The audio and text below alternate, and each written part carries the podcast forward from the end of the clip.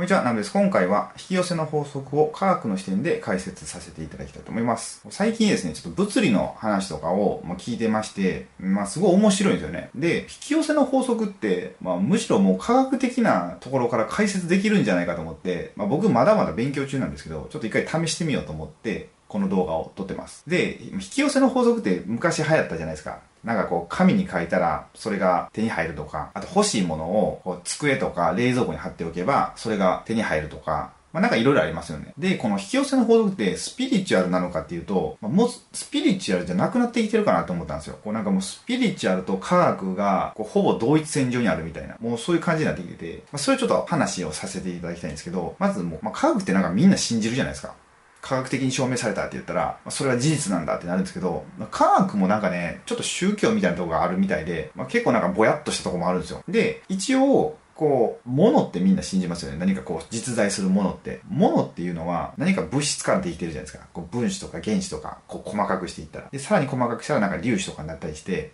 で、最小の単位って、こう、量子力学でいくと、プランク定数っていうのがあるらしいんですよね。大きさは、えっ、と、1のマイナス34乗だかな。え、10のマイナス34乗か。まあ、どっちか。まあ、なぜめちゃめちゃちっちゃいんですよ。こう、どんどん物質をちっちゃくしていって、最小、もうこれ以上ちっちゃくできませんっていうのが、そのプランク定数っていうのがあって、で、それをさらにちっちゃくしたら、もうね、その、もう粒がね、なくなっちゃうんですよ。粒がなくなって波になるんですよ。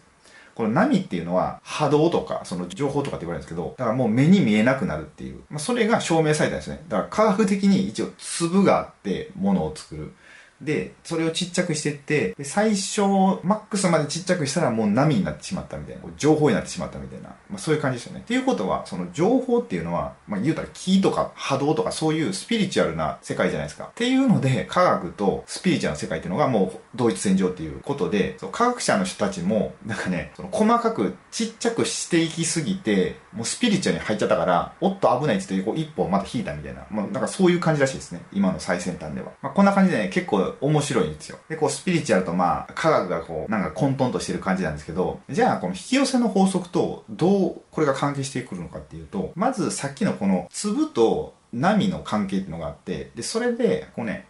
僕たちが何かを見るっていう行動があるじゃないですか。その、こう見たり意識すると、本当にね、そのものができるんですよ。まだ、まあちょっとこれよくわかんないと思うんですけど、まあ、そういう実験が科学的にもあって、これ、まあ、説明するの難しいんですけど、まあ、二重スリット実験っていうのがあるんですよ。まあ、詳しく知りたい方はネットで見てもらった方がいいと思うんですけど、僕の口から多分説明するのは不可能なんで、まあ、簡単に言うと、こう僕たちが見るっていうのと見ないっていうのでは、その見てる対象の状態が変わるってことなんですよね。言ったら僕たちの目からこうビームがビーって出てるみたいな。それでその影響を見てるものに与えてるみたいな。そういうのがあって、まあ観測者効果っていうんですけど、まあ、観測することでそのものに影響を与えると。で、引き寄せの法則なんですけど、その僕たちが何か意識するじゃないですか。で、そしたら、その意識したものはちょっとずつこう形になっていってってことですね。どれぐらい時間がかかるかはわかんないんですけど、まあ、例えば回転寿司屋に行って、で、何かまあ新しい車が欲しいとするじゃないですか。で、それをオーダーしたら、向こうの方の回転寿司のお皿に乗るんですよ。その車がボンって乗って、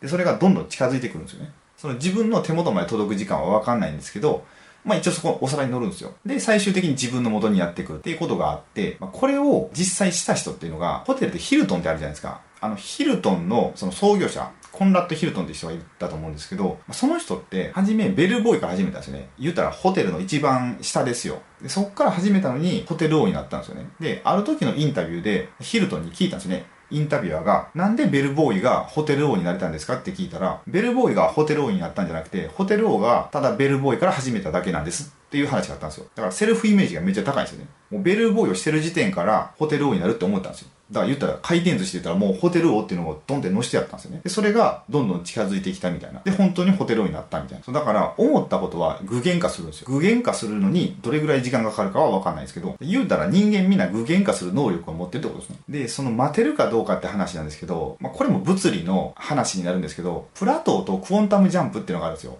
で、何かっていうと、プラトーっていうのが、まあ、光源って意味があって、まあ、光源って言ったら平らな状態ですよ。こう人生で言えば日常ですよね。で、あとクォンタムジャンプっていうのが、量子飛躍って言って、一気にこうステージがボーンって上がるような、そういう期間が4%。こういうバランスになってて、で、これって僕たちの人生でもほぼ一緒ですよね。なんか、基本日常って平凡じゃないですか。でも、何か人生を変えるようなイベントとかって、その4%に含まれるってことなんですよね。こ歴史上の人物でも、まあ、例えば坂本龍馬だったら何かいろいろしましたけど、でもそれって毎日そんなことしてたんじゃなくて、そのクォンタムジャンプの4%の時にバーンってなんかいろんなことをなしていって残りの96%のプラトンの期間はこう勉強したり人に会ったりとかいろいろ準備をしたりこうある程度平凡な日々というか、まあ、力をエネルギーを蓄える期間だったと思うんですよこう時期が来た時に一気に突き抜けていくみたいなそういうのが物理の法則であるんですよね。っていうことは、これちゃんと何か欲しいものを意識したら引き寄せれるってことなんですよ。とは言っても、ちゃんと信じれてなかったら、それは手に入らないですよね。なんかさっきの話、そう、車が欲しいって言っても、え、でも実際どうせ車なんて手に入らないんだろうなって心の中で思ってたら、